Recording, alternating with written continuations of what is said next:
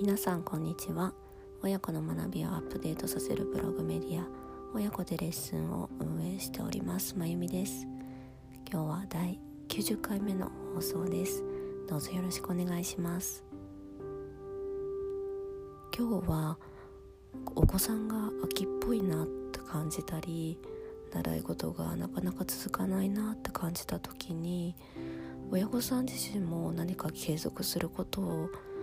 始めてみるとその気持ちが分かりやすいよっていうお話をしたいと思います。私の娘もとこれまで習い事とかをいくつかやってきて今でも続いているものもありますしもうやめてしまったものっていうのも当然あります。親御さんの中にはお子さんが習い事始めたのになかなか続かないなとかやる気を持ってやってくれないなって思う時なんでだろうたったあの1週間にこれだけのことなのになって疑問に感じることもあると思うんですけれどもそれってやっぱり傍から見るとなんかたったこれだけのことなんで続かないんだろうって思うんですけど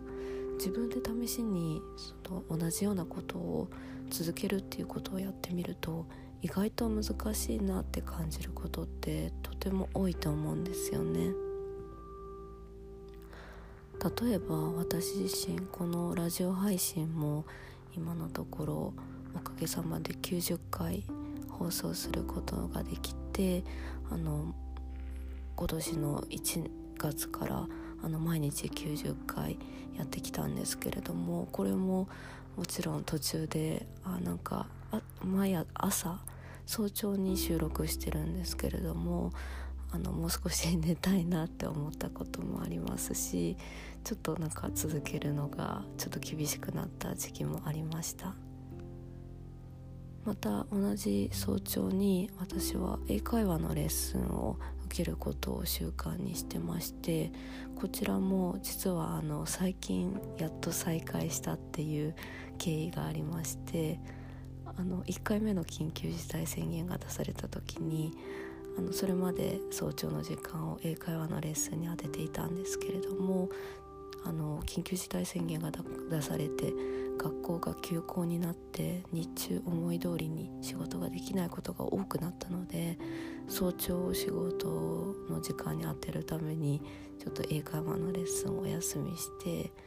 で結局緊急事態宣言が明けてもその状態が続いちゃってやっと再開最近したんですね英会話のレッスン。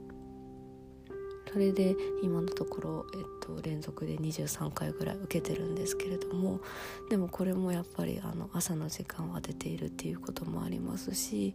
あと私の自分の英会話のできなさに愕然とすることもあってなんか今日はお休みしちゃおうかなって思うことも当然ありますしそういうふうに自分が試しにその毎日何々やるって決めてやってみるとあの例えば私の英会話レッスンは25分間なんですけどもこのたった25分間っていうのがやっぱり続けるのってなんか難しいんだなってすごく身をもって感じる次第です。なので人はや人がやっていることを見るとなんで続かないのかなとかどうしても思いがちなんですけれどもやっぱり自分も同様に何か習慣づけようと思ったことをやろうとすると途中でどうしてもモチベーションが下がったりですとかそういうあの時期が来るんですよね。でお子さんと同様にその親御さんもそのそういう習慣を作って続けるっていうことをやるとどういうメリットがあるかっていうとあの今まで紹介した通りお子さんの立場になって考えられるようになると思います。またあの親御さん自身もその何かを続けるっていうことをやるとどうしてもモチベーションが下がるポイントっていうのが出てきてそのそういう時に周りの人からどういうふうな声かけをされたらまたやる気になるかなっていうことを自分の身をもってあの考えることができると思うんですよね。なのでお子さんがなんか秋っぽいなとかなんか物事がなかなか続かないなって思った時は是非親御さんも何か続けるっていうことに挑戦してみて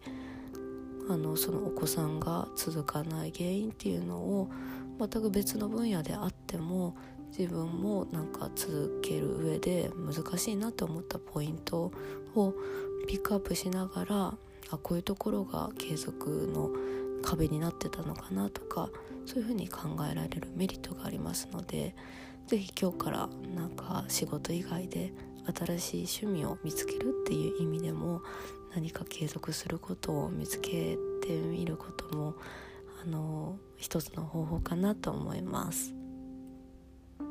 はい今日は継続する難しさっていうのは自分自身が経験してみるとお子さんの気持ちも分かるようになっておすすめだよっていうお話をしました。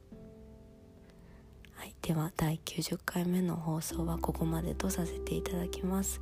今日の配信も最後までお耳をお貸しくださりありがとうございました。次回の配信もぜひよろしくお願いします。まゆみでした。